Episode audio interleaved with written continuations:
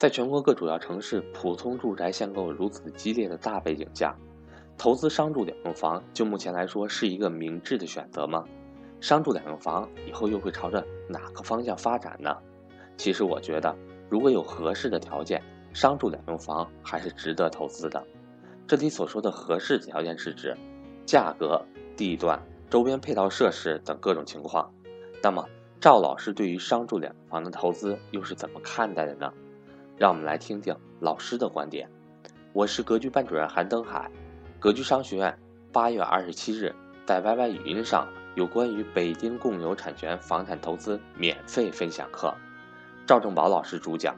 欢迎想参加的伙伴找我报名索取上课密版，或教您如何准备和操作 Y Y 语音。我的手机和微信为一三八一零三二六四四二。从二零一六年开始，国内的很多城市呢都属于是住宅限购，大家知道的。所以呢，很多学员呢还是陆陆续续的不断的问我一个问题，你像我是武汉的，哎，我们城市限购了，我也没有购房的资格，我是否能买当地的商住房呢？很多这样的问题。那我们就聊一聊啊，商住房的投资。商住房过去，特别是在北京这样的城市啊，量还是很大的。啊，为什么呢？大家知道七十年产权的是住宅，然后呢五十年产权的是办公用房。那有很多开发商是比较聪明的，打擦边球，就盖了很多其实是办公类、商业类立项的这种楼。但是呢，他把房子呢也设计出，也有卫生间，也有厨房，甚至有的水电燃气都是有的。但他的立项确实是以这种办公或商业立项的，是五十年产权的。这种情况呢，就造成了，特别是在北京啊，过去的量还是挺多的。有量比较大的商住房可以叫做商住两用房，但其实啊，在好多年前商住房已经被不批了，就建委已经不批了，但是市场上遗留了很多这样的商住房。最早的商住房是又有水又有电又有燃气的，后来的商住房就没有燃气了，基本上就只有水电，而且都是商用水电。大家知道在大城市的房价特别贵，当这些房价无论是两三万、三四万、五六万的时候，商住房的价格一直都要比这些住宅便宜很多，一般来说大概能便宜个三分之一左右。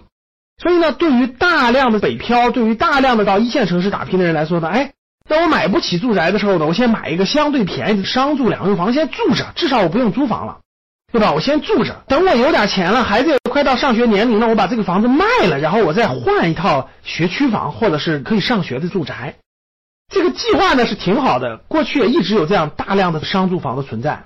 但是呢 ,二零一七年限购一批一批的上来之后，特别是在二零一七年三月份北京限购政策越来越严格之后，在二零一七年三月份就进一步加强了商住类、办公类住宅的管理，暂停了办公类住宅类，特别是所谓的商住房的交易。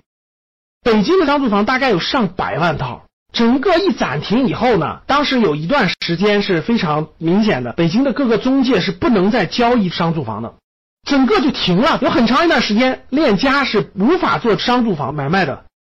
经过大概有五六个月，据我了解啊，北京的商住房基本价格都下降的，基本上都受到了影响，影响的严重的下降一百万都是很正常的，很多下降了四分之一到五分之一，这是非常普遍的。大家想想，上百万套这个商住房，很多人还指望着卖掉商住房去换学区房，很多这样房子的孩子要上学，等等等等，就一直卡在这儿了。持续到二零一七年八月份的时候，链家又传出个消息，呃，商住房又可以交易了。对于存量，就是已经居住、已经使用的商住房，已经可以交易了，但是条件也是非常严格、非常苛刻的。比如说，购买的人一定要全款，不能贷款。比如说，同样购买交易了这种商住房的交易记录之后，也占用你的购房名额和购房资格。所以大家想一想，要求是非常苛刻的。要购买的人，你也必须符合北京的住房限购的政策，比如说必须满五年的纳税、五年的社保等等等等。所以还是极大的约束了商住房的交易量。目前现在，以存量的商住房已经开放交易了，但是要求苛刻。新的商住房还没有开始交易，大方向估计会转向共有产权房或者是公共租赁住房。这是未来的大方向。所以呢，很多学员问我，二线城市这种限购城市的商住房可以不可以购买呢？我觉得还是慎重为好。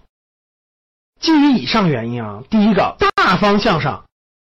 未来的商住房新增量的商住房啊，不算存量的啊，新增量的商住房会转向公共住房或者是共有产权住房，所以呢，你的投资价值可能会受到重大的冲击和影响。第二呢，就是现在如果你买了商住房以后，你会占用你的住房名额，你要全款交易。然后呢，目前来看，买卖的时候还交的税还是不一样的，很多城市二十个点左右的增值部分的税，差别非常非常大的。虽然现在有些二线城市商住房暂时不限购，还可以买，但是极有可能占用你的名额，你买完以后一持有就占用你的名额，会影响你未来购买住宅啊等等名额和机会。还有一点，很多朋友问了，我能不能拿公司的名义去购买？这个我也给大家做过详细的咨询和了解。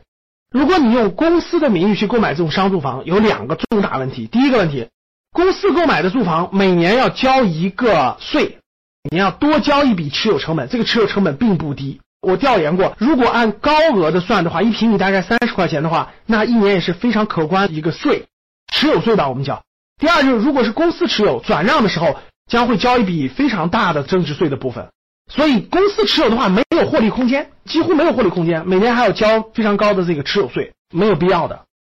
所以基于我前面说的几点，我觉得虽然现在有些城市啊，据我们学员的反馈，据我们市场的调研，像武汉啊，像有些城市的商住房不但没有掉价，还在涨价啊。那毕竟是因为住宅限购了嘛，很多人购不着，而商住又不限购，有一批大量的人还在购买这个商住。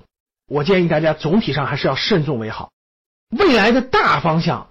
我认为啊，新增的这些商业用房会转向公共产权住房或者说是公共租赁住房，以存量的商住房也会用于保障整个这个城市当中的基层刚需家庭的购房需求，而不会作为改善性住房或者说是住宅去处理。所以对待商住房还是建议大家慎重为好。好，当你看到我所看到的世界，你将重新认识整个世界。谢谢大家。